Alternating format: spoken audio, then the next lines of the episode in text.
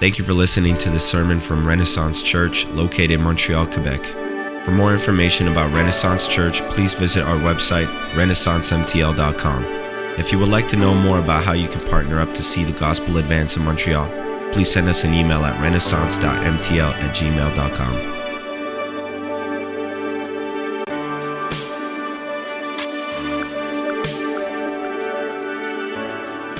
Welcome again. It's good to be together this morning, and um, I was gone last week. I had the um, opportunity to get to preach at a church in Delaware. Um, it's a church that prays for us and partners with us often, and so it was great to be able to be with them and um, preach. They do two services, so I didn't know that until Saturday night, so I was like, oh, I got to preach two times. Luckily, I could preach the same thing, um, but that's tiring to preach twice. So anyways, but um, today we'll just preach once. So, um, but again, glad to be together this morning and continue going through the book of Daniel together, and excited for that. I have a question. Have you ever had a really bad night? Now, you can take that however you want. Maybe that means you were like, like up sick all night, or maybe it means you were out, you know, at some point in your life doing something and it just turned into a bad night, whatever. So tonight, uh, we're going to talk about a guy who had a really bad night. For me, one time when I was in high school, I think I was seventeen, maybe sixteen, um, a really good friend of mine had a Jeep, and like it was a really big deal. Like he really wanted a Jeep, and he bought the Jeep, and it's the kind of like the top comes off and all this stuff. And so one night, um, he and his girlfriend, and at the time my, my girlfriend, we were going to go to a concert together, and we had some, like we were a little bit early or something, and so we left, and um, he said, hey, I'm going to show you guys this really cool spot. And so we drive, and it was the month of March, and from wh- where I lived, at that time we had a lot of rain and some snow, and the snow was melting, and so, similar to here, things started flooding, and so the rivers were really high, and there was water everywhere. So we pull up, and he was going to take us up on this big hill that, like, overlooked something or whatever, um, and so we were just driving around listening to music. I mean, that's, I guess, kind of what teenagers do at some point in their life, right? Um, and so we go, and we pull up to this river, and it's like rushing by. There's like so much water. And he's like sitting there. We're like sitting there just watching the water, and it's like just rushing by. And it's a bridge. It's the kind of bridge that like is fine if there's not much water, but the water was going over the bridge, right? So we're just sitting there, and he like pulls his Jeep into the water, and it like starts coming up on the tires, and I'm like, man, I don't think I would go into that. And he like backed up, and he did it again, then he backed up, he like went a little further. We're just sitting listening to music. All of a sudden, he just goes, and he just tries to cross this bridge that's covered with water. The water, the current was so strong, it pushed us off the bridge, right, into the thing. The Jeep starts flooding with water. It's March, so it was cold, really cold. The Jeep starts flooding with water. We get out of the water and had to walk probably thirty or forty meters back through this, like, waist-high water that's, like, rushing by. We get back to the shore. He goes in and starts, like, pulling out his C Ds and his, like, do you ever have those, like, the big, like, massive notebook full of C Ds? Like, that's what we had, right? Um, he pulls out his, like, stereo and his speakers as much. He's, like, going back and forth, getting as much stuff out of his Jeep as he can. We, um, I think we had a cell phone. We called, or no, we had to walk to someone's house. This is like, okay, this is a long time ago. We walked to someone's house. We called a tow truck, and they came, and they got it out. He still drives that Jeep today. Um, he put, I think he basically rebuilt the entire thing. He had to, like, replace everything because it was full of river water. Um, for me, that was a bad night. I didn't really, like, get in trouble for that, but my parents were like, what were you doing? I was like, I didn't do it. Like, you know, we never went to the concert. We ended up going home. And my only memory of that, this is, my only memory was that was afterwards, like, his mom came to get us, and we're sitting in their van, and I, like, because I had, like, was so, like, stressed and nervous the whole situation, I just had to go to the bathroom, like, so many times. I was like, I just got to go to the bathroom again. Like, and so that was just a weird memory that I had. Anyways, I go home. We never went to the concert, and it's, like, an infamous night with my friend. So that was a rough night. It was a bad night, especially for my friend. Like, he got in big trouble. Like, his parents were like, what were you doing, driving your Jeep into a river? Um, so anyways, it was a bad night. So for our story today from the book of Daniel, it looks at a pretty bad night for a guy, a king named Belshazzar, right? He made some very bad decisions, and it did not end well. We'll get into that in a minute. We're going to be in Daniel chapter five, and we'll see this story of King Belshazzar. So this morning, we're going to look at the issues of pride and arrogance. Now, if you've been with us here at Renaissance, really for the past couple months, I feel like multiple times when we were in the book of James and then again here in Daniel, we've actually talked about the issues of pride and arrogance multiple times. Um, and I don't, I, I don't think that's wrong, right? Because I think when we look at the Bible over and over and over again, pride is at the root of so many things. And it looks differently, right? Pride can be like someone just being like, oh, I'm the best, and like very like out there and wild and out loud. But pride is also very, very quiet. Pride can also be deep in our hearts of, I don't want to look foolish. I don't want people to not like me. I need to make sure I put on a good appearance, a good face. I need to make sure I hold it all together. So pride can look like a lot of different things. I don't want to tell you, like, God's been working in my own heart, was saying, like, okay, we're continuing to go through Scripture that points these things out. And so I would say, as your pastor, that maybe we all, I'm speaking of myself, and maybe God continues to bring this up. Let's continue to listen and say, God, would you search our hearts? Show us where there's areas of pride. Because this issue keeps coming up as we go through Scripture. Maybe the Lord needs to work in our hearts. And so my challenge today is, will you listen with your heart today? Will you allow God to search, almost like shine that flashlight into your heart and reveal there's pride. There's pride over here because pride causes all kinds of other stuff. Pride causes selfishness and bitterness and anger and whatever. It causes, causes all kinds of things in our hearts. So will you allow God to reveal that in your heart this morning? And I've asked and prayed the same thing in my heart as I've prepared this. And so we'll see as we go through, the main point this morning is this, that the posture of your heart towards God will determine God's posture towards you. All right, so we'll go through that and get into that this morning as we continue this series called Stand. All right, this is, we're going through the book of Daniel in the Old Testament. Daniel, if you remember kind of the backstory here, he lived in a place, he lived in Babylon, and Babylon was not his home. He was from Jerusalem. He was Jewish, and he was taken there as a young at a young age. He was not fam- familiar with this place. He was taken from his home and dropped into the middle of a society and a culture that did not follow and worship God, did not follow and worship the one true God. They worshiped false gods. They lived for pleasure, and they lived for themselves. Like it sounds a lot like today, right? The world around us, whether in Montreal or beyond, the world around us lives for pleasure, worships all kinds of things that aren't God, and lives for themselves. And too often we do that as well, right? So in this series, we're wanting to see how and why Daniel was able to stand in his faith and stay faithful to God, even though he got taken. I mean, just imagine being a thirteen or fourteen-year-old boy, being taken from your home and say, like, okay, now go live in, like, Las Vegas or go live in New York City or Montreal. Just you're on your own. Go there, learn all their ways and their customs. And somehow in the middle of that, Daniel stayed faithful to God. So we're going to see why and how, right? If Daniel had moved there, gotten taken there, and he had just like forgotten his faith and forgotten what he had learned as a boy and just fully embraced his new culture, it would actually make sense. Like that seems like more like, okay, yeah, that's probably going to happen, right? Um, or if Daniel had gone and he just like completely secluded himself and just started boycotting things, like, no, I can't do that. I boycott that, right? If he started doing that in his new culture, that might make sense too. And yet what Daniel does is that he honors and follows God in the middle of the culture.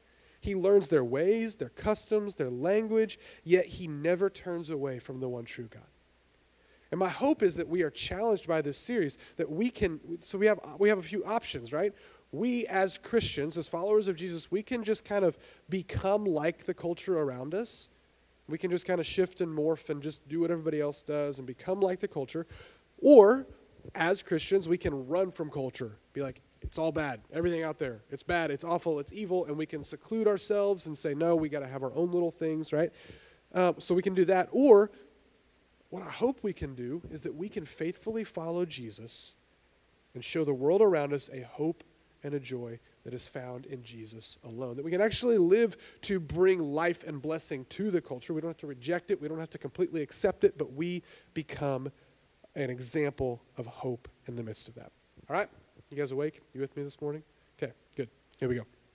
So we're in Daniel chapter five. If you've got a Bible, you can go there. Um, there's Bibles available in the back. And so looking at Daniel chapter five, it actually is important to read the last verse of Daniel chapter four. And here's what it says. It says, "Now I, Nebuchadnezzar, praise and extol and honor the King of heaven, for all his works are right and his ways are just." And listen to this. "And those who walk in pride, he is able to humble." So what that verse is talking about, if you were here a couple weeks ago, it's kind of recounting the way that King Nebuchadnezzar, because of his pride and his arrogance, he was humbled, and he actually responded. He humbled himself before God. What this verse does in the story, the bigger story of Daniel, it sets up chapter five. So it's almost like this like precursor of saying, those who walk in pride, he is able to humble. And what we're going to see is an example of someone who did not humble himself. Between chapters four and five, there's a gap of about twenty years, right? Um, and you'll hear multiple times in this, it calls Belshazzar, um, it, Belshazzar, it refers to Nebuchadnezzar as his father. It wasn't directly his father. He was like a successor of Nebuchadnezzar. So there were some other guys ruling in between there. Uh, but Belshazzar comes along about twenty years after chapter four, so there's a gap there, and we come to chapter five. Daniel, this, this chapter gives us another picture of the impact of pride and idolatry. As King Belshazzar lifts himself up against God, God sees his sin and rebellion and brings judgment on him because he has been unwilling to repent. All right, so the posture of your heart towards God will determine God's posture towards you. So we're going to read part of it. I'm going to like kind of summarize the middle section and read the end section. It'll be on the screen, but we're going to start with Daniel chapter five, verse one. Here's what it says. Don't know what that is. All right. King Belshazzar made a great feast for a thousand of his lords and drank wine in front of the thousand.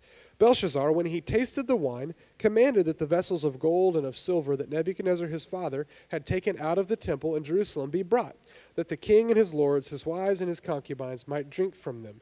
Then they brought in the golden vessels that had been taken out of the temple, the house of God in Jerusalem, and the king and all his lords, his wives and his concubines drank from them. They drank wine and praised the gods of gold and silver and bronze, silver, bronze, iron, wood, and stone. Immediately, the fingers of a human hand, this is weird, stick with it, right? The fingers of a human hand appeared and wrote on the plaster of the wall of the king's palace opposite the lampstand. And the king saw the hand as it wrote. Then the king's color changed, and his thoughts alarmed him. His limbs gave way, and his knees knocked together. The king called loudly to bring in the enchanters, the Chaldeans, and the astrologers. The king declared to the wise men of Babylon, whoever reads this writing and shows me its interpretation shall be clothed with purple and have a chain of gold around his neck and shall be the third ruler in the kingdom. Then all the king's wise men came in, but they could not read the writing or make known to the king the interpretation. Then King Belshazzar was greatly alarmed, and his color changed, and his lords were perplexed. All right, take a break here for a minute. For through verses ten and twenty, let me summarize these for sake of time. So at that point, the queen comes in, and she says, hey, take a breath, king. Calm down. There is a man who can do this. She says, remember Daniel. Remember when Nebuchadnezzar was around twenty years ago, this guy Daniel came and interpreted dreams. He can do it. You need to go find him and bring him in. And so the king, they bring the king, they bring Daniel in. The king says, hey, I've heard of you. He says, the spirit of God, the spirit of the gods is in you. He says, you have wisdom and understanding. He says, my, my guys, my wise guys could not interpret what this meant. And he says, can you do it? He says, if you can, I'll give you a purple robe and a gold chain. Um, that's, anyway, I don't know if that was the style back then. That would look weird now, right? He says, I'll give you a purple robe, a gold chain. And he says, you'll be third in command of all the kingdom. So Daniel comes in. He says, listen, king. He says, keep your gifts. I don't want your stuff. But yes, I will interpret this writing for you. So Daniel starts by talking about King Nebuchadnezzar and his greatness, his power. He says, remember the king? He said, he was so great. People knew who he was. People all over the world recognized his greatness and his power. And he says, but, you look in verse twenty, it says, his heart was lifted up, and he became prideful. And Daniel kind of tells the story and recounts how when Nebuchadnezzar became arrogant and prideful and said, I've built my own kingdom, that God drove him out of his kingdom. And for a time, Nebuchadnezzar like lived like, like an animal. Like he like lost his mind and like his hair grew long and he was like eating grass. If you remember from chapter four of Daniel, it's a weird story, right? There's, there's strange things here. But ultimately, it all led to the fact that King Nebuchadnezzar was taken from his high position and he was humbled about as low as you can go because of his pride. And then God restored him. And at the end of that, King Nebuchadnezzar worshiped God and recognized, okay, God is the one true God. And so Daniel's recounting this story, and it says he was driven from his kingdom until, and so we're going to start in verse twenty-one, um, where it says until. Verse twenty-one says this. Um, he was driven from mankind, and it says um, he was fed grass. Where is, okay, until he knew that the Most High God rules the kingdom of mankind and sets over it whom he will. And you, his son, Belshazzar, have not humbled your heart, though you knew all this. But you have lifted up yourself against the Lord of heaven. And the vessels of his house have been brought in before you. And you and your lords, your wives and your concubines have drunk wine from them, and you have praised the gods of silver and gold, of bronze, iron, wood, and stone, which do not see or hear or know. But the God in whose hand is your breath, and whose all your whose are all your ways, you have not honored. Then from his presence the hand was sent, and this writing was inscribed. And this is the writing that was inscribed: Mene, Mene, Tekel, and Parsin. This is the interpretation of the matter. Mene, God has numbered the days of your kingdom and brought it to an end. Tekel, you have been weighed in the balances and found wanting. Peres, your kingdom is divided and given to the Medes and Persians. Then Belshazzar gave the command, and Daniel was clothed with purple. A chain of gold was put around his neck. I guess he had no choice there. The king's like, no, take this, right? Um, and a proclamation was made about him that he should be the third ruler in the kingdom. That very night, Belshazzar, the Chaldean king, was killed, and Darius the Mede received the kingdom, being about sixty-two years old. All right, so a lot going on there. Let's track through this and see um, what's happening here. So four things I want us to point out as we go through the text, and then we'll look at how we apply this in our own lives. So the four things are a prideful king, a sobering message, a faithful man, and a sovereign God. All right, a prideful king. So in the beginning of the story, the king is basically having a crazy party. Like wine, women, a D J, strobe lights, like the whole thing. I don't know if that truly was, right? But th- this is like a party, and it was, you know, I, I don't know if any of you have ever been like volunteered in like at Red Frogs. Have you ever done that? That's just kind of what I picture this thing. It's just like this crazy party, alcohol-fueled, all kinds of stuff happening, right? This is the party that's going on. And so in the middle of that, he says, hey, bring me the vessels from the temple in Jerusalem that King Nebuchadnezzar had taken when he conquered Jerusalem. So if you read chapter one again of Daniel, we hear King Nebuchadnezzar went to Jerusalem. He basically conquered the city. He conquered everything. He went into the temple, and he stole all these vessels that had been set apart for use in God's temple. They'd been set apart for worship of God. And so you may think like, okay, what's the big deal? Like, what's the big deal with some random cups? But these items, these cups and bowls and utensils, they had been set aside by God as items used in the worship of God. And so this was not just some case of like using stolen goods. What it was for Belshazzar was it was an outright rebellion and mockery of God. It's as if is it, he was saying like, I'm so powerful, I'm so wonderful, my gods are so wonderful that I'm just going to like spit in the face of this Jewish God, and I'm going to take these items that were meant for worship of God, and I'm just going to drink and drink and party out of them because I can do that, right? That was his attitude. And so he's giving us a display of idolatry, of pride, of arrogance. In essence, his actions are saying, I will do what I want, and no man and no God can tell me otherwise. This is the posture of his heart. The king has lifted himself up and not humbled himself up. And they were worshiping, it says, they were worshiping the gods of gold and silver and bronze and all these things directly in the face of God by drinking from the vessels from the temple in Jerusalem. It was meant to be a mockery of God. And so the main issue here was the open arrogance towards God, worshiping false gods while purposely drinking out of these cups, right? Belshazzar knew what he was doing. Right? He didn't just need new cups. Right? They could have had red Solo cups for all he cared. Right? They didn't just need cups. He was perfectly sa- purposely saying, we're going to like mock this God because we can. So the posture of his heart was pride and arrogance towards God. And God opposes the proud. All right? So that's point number one. That there is a prideful king in this story. And it's pretty easy to see as we've read through it. He's saying, I'll do whatever I want. Nobody can tell me any differently.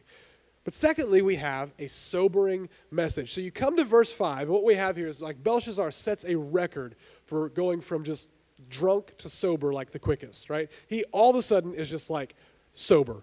He's serious, right? It says like the, the hand appears, this hand like appears. I don't know, like you can use your imagination. All it says was immediately the fingers of a human hand appeared. I don't know if it was like massive, or if it was like my size hand, but something came and started writing on the wall. I don't know if it was like an entire arm or just, I don't know. You can use your imagination. But God, essentially, this is God sending this message to Belshazzar. So this hand appears and writes something on the wall, and like the party stops. And all you hear in the room is like the hum of the speakers and the tension. That was a joke. And the tension in the room, maybe like a balloon pops and everybody's just like standing there quiet, right? But all, I mean, everything just freezes. The party is over. And as expected, the king is terrified. He goes pale, his knees knock together. I'm guessing he may have like wet his pants. I don't know. He is terrified. He He's just frozen in fear because if if you were there, I'm sure you could imagine that, right? And so he calls for his wise men. This is a lot like what Nebuchadnezzar did when he had these dreams. Hey, I bring these guys. They need to interpret this. He calls for all these guys, and they were unable to help. And they, they were only making, this only made Belshazzar more terrified. Because think about this. The systems that he was trusting in were being exposed as useless. All these guys, these wise men, these interpreters, these magicians, all these like like sorcerer type guys. Like he was saying, hey, these are the guys that like are, as we worship false gods, as we do all these things, these are the guys that are important. And none of them could understand. And so all this system that he was trusting in was being exposed as useless. And so what was the message? Really, it starts like, we'll get to the actual handwriting in a minute, but it starts kind of with Daniel coming and saying this. He says, in verse twenty-three, he says, "You have lifted yourself up against God. You have mocked God. You have dishonored him." And we see that in verse twenty-three. "You've praised the gods of silver and bronze. You've done all these things. You've lifted yourself up against the Lord of heaven." And then we see, so that's the first part of the message, right? That should be sobering to Belshazzar, because all of a sudden he's face to face with like, the God of the universe is against me right now because of what I have done and because of my pride and my arrogance, right? Then we get to the message itself in verses twenty-five through twenty-eight. Essentially, so this uh, the, the language there says Mene, Mene, Tekel, Parsin, or is it? Yeah, Parsin. And later it says Peres. I looked, I was like, why does one say Parsin, one say Peres? If you look at, at your verse, it's because it was like singular and plural, and it just used the one is singular, one is plural, all right? Uh, but basically what it means is this. It means numbered, numbered, weighed, wanting, right? He says, the God, the, the message is God has numbered your days, the days of your kingdom, and brought it to an end. You have been weighed in the balances and found wanting. Your kingdom is divided and given to the Medes and the Persians. So, and he says Mene two times. So he says numbered, numbered, weighed, wanting. Kind of cryptic, kind of weird, right? What's happening in this message here? But the message was this, that Belshazzar's kingdom was going to be taken from him, that he had been evaluated by God and found wanting, found lacking. It was a message of judgment, of God saying, your days are over. You've lifted yourself up, up against me. You are no longer going to be king. Your kingdom is taken from you. It was a message of judgment. And don't miss the seriousness here. Okay, God, the creator God, the God of the universe, is coming face to face with Belshazzar. In the middle of his idol worship, worshiping false gods, Belshazzar comes and encounters the living God. This was a sobering message. The party was over. And the story tells us that that very night, King Belshazzar was killed, and the kingdom of Babylon was overtaken. This is a sobering message that came to a prideful king. Third point here, a faithful man. So let's think about Daniel in the middle of all this, right? Because Daniel essentially had been forgotten. Remember, there's a twenty-year gap here. All this stuff's happening. He calls, like, if they had remembered who Daniel was, he probably should have been the first person that King Belshazzar called. But he didn't even think about him. The queen was like, hey, remember this guy, right? He had kind of been forgotten. And this is the man who had interpreted dreams and twenty years before had been raised to a position of honor in the kingdom. But think about Daniel. We don't, I don't know what he's doing in those twenty years. The scripture doesn't tell us. But what it seems is that for nearly twenty years, Daniel has faithfully followed God, faithfully fulfilled what God had him to do. And he was forgotten, but we see in our story that he's called into action again. It's like he's called up off the bench, like, Daniel, we need you again, right? But he was there the whole time in the midst of all this kind of changeover in the kingdom. This couple other kings came and went and all this stuff, and now they get to Belshazzar. But Daniel is remembered. And the queen says, remember Daniel. When we think about the whole book of Daniel, at every point, Daniel, in all that he does, Daniel points to the greatness and glory of God. He's faithful to God. He's faithful to be a light in a dark place. So at the end of this story today, Daniel is once again honored and raised up, even though he's not Babylonian, he's, he's one of the exiles from Jerusalem, but because of his faithfulness, Daniel is put in a position of honor. And I think this was in the first week, D- uh, Dylan talked about this. Jeremiah chapter twenty-nine. If you're familiar with Scripture, Jeremiah twenty-nine eleven is a very famous verse. It says, I know that God, the Scripture says, I know the plans I have for you, plans to prosper you and not to harm you, plans to give you a hope and a future. Now what happens is we think, that sounds great. God wants to prosper me, not harm me. That sounds wonderful. And like, you know, where I come from, like you, that's what you write. That's what people are, give you a card on like your graduation, and it says, I know the plans I have you, prosper you. Okay, that's all well and good, but when you read the whole passage, what it was was God speaking to the Jewish people saying, hey, you're going to be exiled. You're going to be taken out of your home, and while you're there, make yourself at home. He basically says, like, bless that place. Plant gardens. Live in homes, have families, live your lives, honor God in the midst of it. And so Daniel, in a sense here, again, he's fulfilling Jeremiah twenty-nine eleven. He's moving in, making a home, living for the good of his new city. Daniel's fulfilling what God had called. Because when we, when we look at Daniel, the posture of his heart was humility and faithfulness to God. Right? So just remember Daniel in the middle of this. He was faithful in all that God had called him to do. And our fourth point here is this. We see a sovereign God. In the back of the story, back, the background, sorry, I can't read my notes. In the background of this story, behind the party and the king and all these things, in the background of this story, we see God arranging all things. We see God, he brings down one king, he brings another to power, he holds all power in his hands. God is the one turning the wheels of history. He is a sovereign God, he is over all things. And Daniel continually points to the greatness of God. You look at verse twenty-three again, at the end of the verse, and Daniel's talking to the king, and he says, but the God in whose hand is your breath, and whose are all your ways you have not honored. Think about that. This is the sovereign God. He says, he reminds the king, he says, you are setting yourself up against the very God who holds your breath in his hands. So we see a sovereign God behind the scenes in this story, fulfilling his plan. If you're taking notes, you can write this down. I'm not going to go there today, but Isaiah chapter forty-seven gives a prophecy of Babylon being destroyed. And most of what I read about this is that that chapter points to this chapter right here, where Babylon is taken down in a moment, in an instant. And so in Isaiah forty-seven, it's prophesied that Babylon will be destroyed. And that's what's happening here. And so we think about why God orchestrating all things. He's over time and history. God is fulfilling his plan. He is a sovereign God. He is above it all. It's all for his glory. It's no different for us today. That God is king of all kings. And we think about the world and political systems and who comes to power and who's out of power and all these things. Behind the scenes, God knows what he's doing. And God is sovereignly managing and allowing all things. All right. We've seen those four points in our story.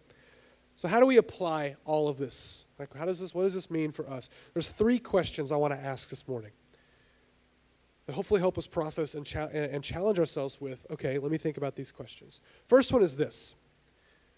Will you be faithful when you feel forgotten? And our theme for this series is called Stand, and this point right here is really where this theme comes in, to stand firm. Will you be faithful when you feel forgotten? Think about Daniel.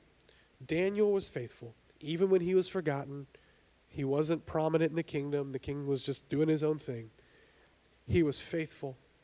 He was steady through the multiple rises and falls of kings. And the posture of Daniel's heart year after year was towards God.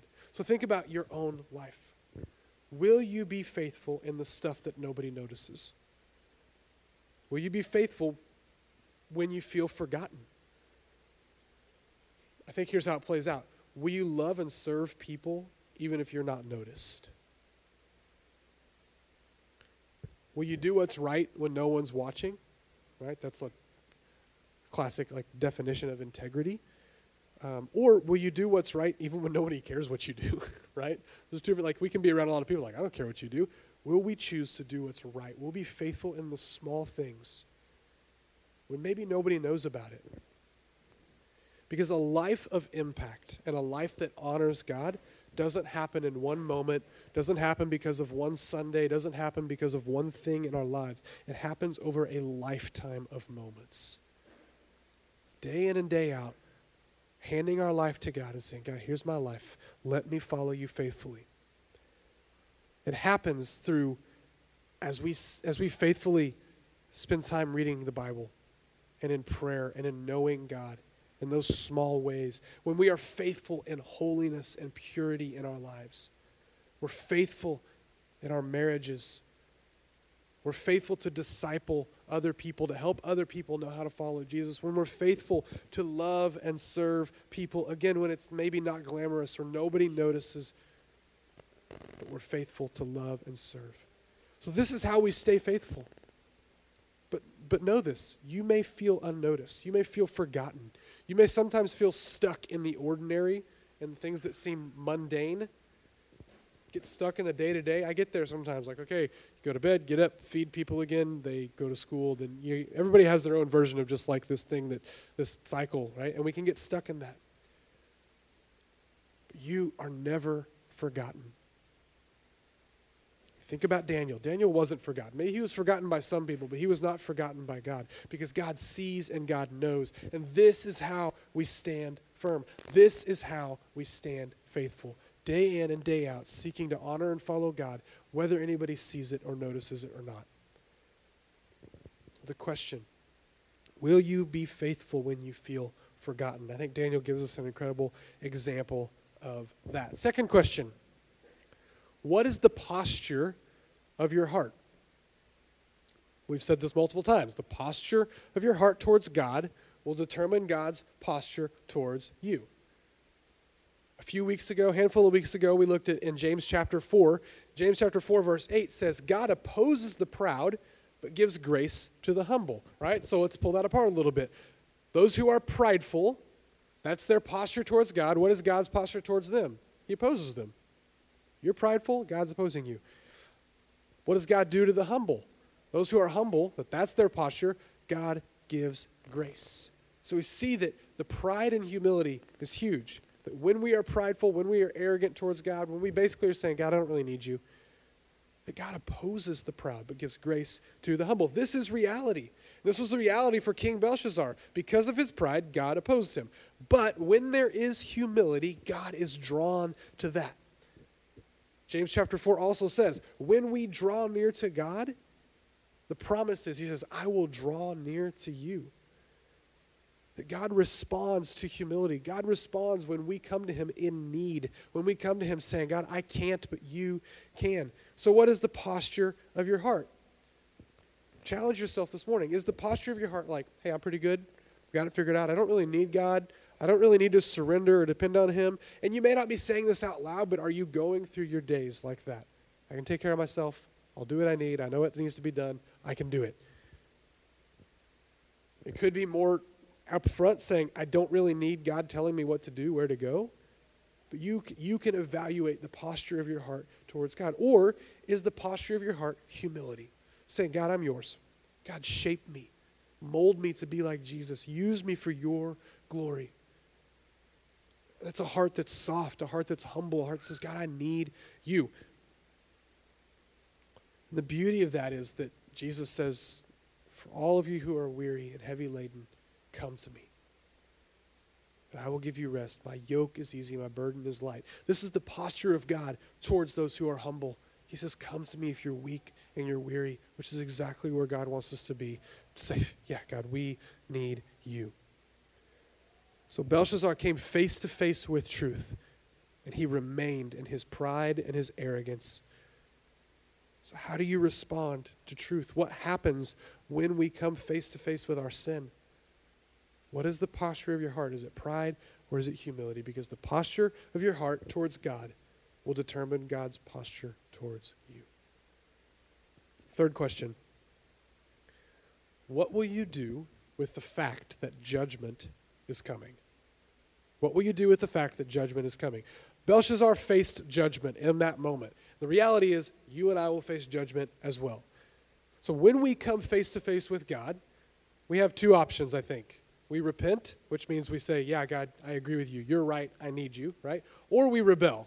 We repent or rebel. Rebel is, no, leave me alone. I'm going to do my own thing. I don't need you, right? So when we come face to face with the truth of who God is, we can repent or rebel. But think about this. When, who likes to be confronted by their, about their sin?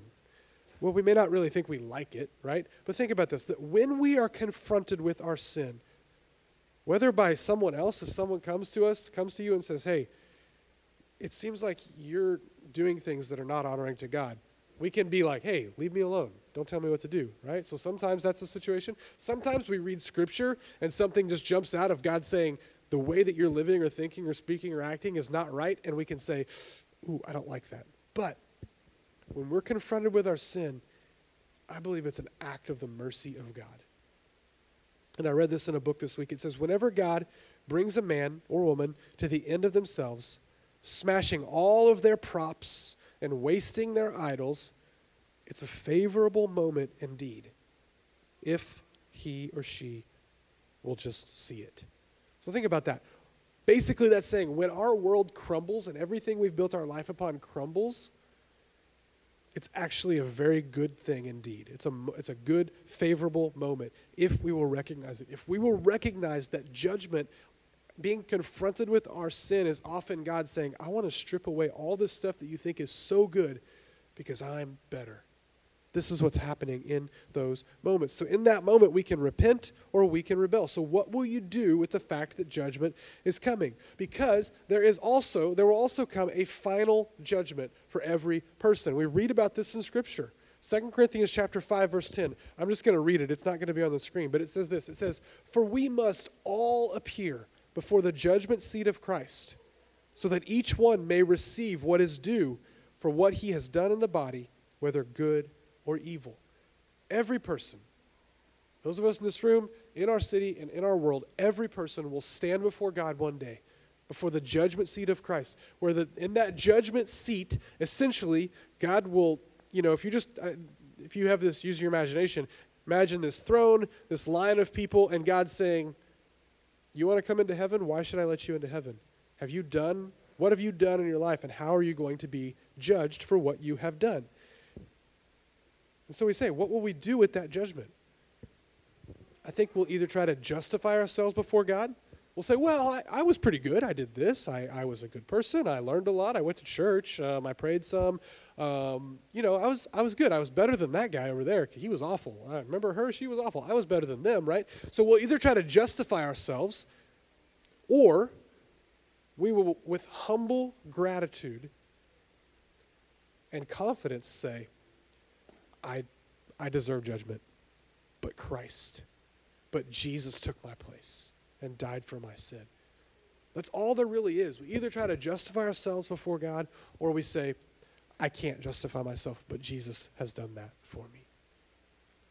We have to wrestle with that. What will we do with the fact that judgment is coming? Now think about that idea of judgment beyond just yourself, to the world around us. Because if every person is going to face judgment from God, then I would say that there is an urgency in sharing the good news of Jesus with people. There is an urgency to telling people there is hope that's found in Jesus. There is judgment that's coming. It actually, you know, in the church we may not like to talk about God's judgment, but it actually should stir our hearts to say, God's judgment is coming on anyone who is stuck in their sin, who is separated from God. It should prompt our hearts, and we should pray that God would burden our hearts, that it sends us out to say, there is judgment coming, but there is good news that Jesus has come to make us right with God. We, as the church, we must go and tell. Think about Daniel in this story. What did Daniel do in the middle of this? He was willing to be bold, right? It's probably not always a smart thing to tell kings bad news, right? A lot of kings would be like, I don't like that. They'll cut your head off, right? Daniel was bold, and he was willing to speak truth even if it was risky. We think about ourselves. Will we be willing to speak truth, sometimes hard truths, to the people around us? To be able to go to someone, maybe even someone we love, and say, you know what? The way you're living is not right, but there is a better way. And we're not the we're not the like morality police. We're not just walking around just judging people on ourselves. But the fact that there's a judgment coming should mean that we should go with urgency. It matters that people hear and can respond to the good news of Jesus. That Jesus Christ has come to die for the sins of the world, to bring people back to God. And there is an urgency. We must go and tell because judgment is coming. So as we as we close, and, and Wes, you can go ahead and come up. Think back. The writing on the wall pronounced judgment. It basically said, you have been you've been evaluated, you've been weighed, and you've been found wanting. You don't have what it takes to honor God. You are actually dishonoring God. And I think as we think about that, you and I are more like Belshazzar than we like to think. I read, as I was studying for this, I read this line, that there is a Belshazzar lurking in all of our hearts. What does that mean? It means that every single one of us has in our hearts that, that pride, the arrogance, the selfishness, the thing that says, I'm going to do what I want. Nobody can tell me any different. Everyone has a Belshazzar lurking in our hearts. And what that is, that's our sinful nature, our prideful rebellion. And we're born with this sinful nature. The Bible teaches that we are born in sin. We are separated from God. And we are born with a posture of rebellion against God. We are born with a posture that says, I'll do it myself. And the reality in that is that we deserve judgment. Right? Because the posture of your heart towards God will determine God's posture towards you. That's been our main point all morning. As I thought about that this week, I, I believe it to be true. I believe it to be scriptural, but I kind of struggle with it because there's one thing that I think is actually wrong about that main point. And here's what it is. It's actually good news, right? The, the thing that's wrong about our main point this morning is that when it comes to God's love towards humanity, Romans chapter five, verse eight says this, but God shows his love for us, and that while we were still sinners, Christ died for us. Think about the beauty and the goodness of God right there. That even when our posture was against God, we were enemies of God, we were opposed to God, and God had every right to say, I'm opposed to you. What did God do because of his love for us? While we were still sinners, Christ died for us. And so while I believe the way that I talked about the point is true, if we live with pride, God opposes the proud. If we live with humility, God gives grace to the humble. But the beauty of the good news of Jesus is that even while we were still sinners, even when we were stuck in our sin, even when we were dead in our sin, is what Ephesians two tells us, that God gave his grace and love to us, that Jesus gave his mercy to us, that Christ died for us. This is the grace of God, that even when the posture of our hearts was against him, he loved us. He sent Jesus to die for us. Because of our sin, we deserve judgment. But what did God do? Jesus came and lived a sinless and perfect life. He obeyed God fully and died on the cross. Jesus is the faithful one. Jesus, the posture of the heart of Jesus was humility. Philippians two says that even though he was in essence equal to God, he willingly humbled himself and became obedient to death, even death on a cross. Because of his love for us, that Jesus came to serve and to love you and I, who were enemies of God. This is the good news. And so what do we do with that? We have to know that if we, or anyone around us in this world around us, if we stay in our sin and our rebellion against God, God opposes the proud. We are separated from God. We deserve the judgment of God. How do we change the posture of our heart? The posture of our heart changes when we turn to God in faith. We say, Jesus, I believe that you are the one that has lived a sinless, perfect life, that gave his life on the cross, that rose from the dead. Jesus, I put my faith in you because I can't fix myself. I can't clean up my own life. I can't save myself, but Jesus, you can. I put my faith in you. So faith and repentance, that re- idea of repentance is when we come to the point and say, I give up all these idols, all this life that I thought was so good. I turn away from that, and Jesus, I turn to you. I need you. And it's through faith and repentance and who Jesus is that the posture of our heart changes, where God no longer says, I'm opposed to you because of your sin, but God says, come to me. And I'm going to pour out my grace upon you. Not because you're so great. God loves us, right? God created us and loves us. But he says, I'm going to pour out my grace upon you because of what Jesus did, that Jesus paid the price for our sin on the cross. Faith and repentance changes the posture of our hearts. So this morning, we're going to worship. And I think here's some ways that you can think through, how can I respond to what God is speaking? You can ask yourself, what is the posture of my heart towards God? Remember, our pride and our arrogance isn't always out on display. It can be deep, deep down under the surface. It can be those things of saying, like, well, I don't want to do that because I'd look silly. I don't want to I don't want to go encourage that person because they might think I'm weird. It's because we're prideful, right? Because we don't want to, whatever. So what is the posture of your heart towards God today? Maybe today your response is you need to humble yourself before God. You need to change the posture of your heart by saying, God, why am I fighting against you? Why am I trying to manage and run everything when, God, really, I just need to come to you as a child. Come to you because I need you. Maybe the, part, the posture of your heart. Maybe today you need to surrender to Jesus. Maybe you need to come to the point where you say, okay, all my life I've been fighting against laying my life down to follow Jesus. But today you need to put your faith in him and surrender and say, I want to follow Jesus. I want him to be ruler and king in my heart. Maybe you need to embrace that urgency of judgment is coming. We must go and tell. Maybe you need to think about people in your life that you need to say, God, would you begin opening doors for conversations so that I can tell these people around me about the good news of Jesus? Because judgment is coming. And maybe you need to wrestle. Maybe you need to say, God, help me.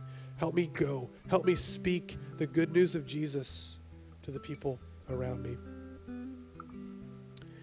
We're going to sing however you need to respond between you and God. And we, if you would love to, if you'd like to pray with someone, we'd love to pray with you as well. So let's pray.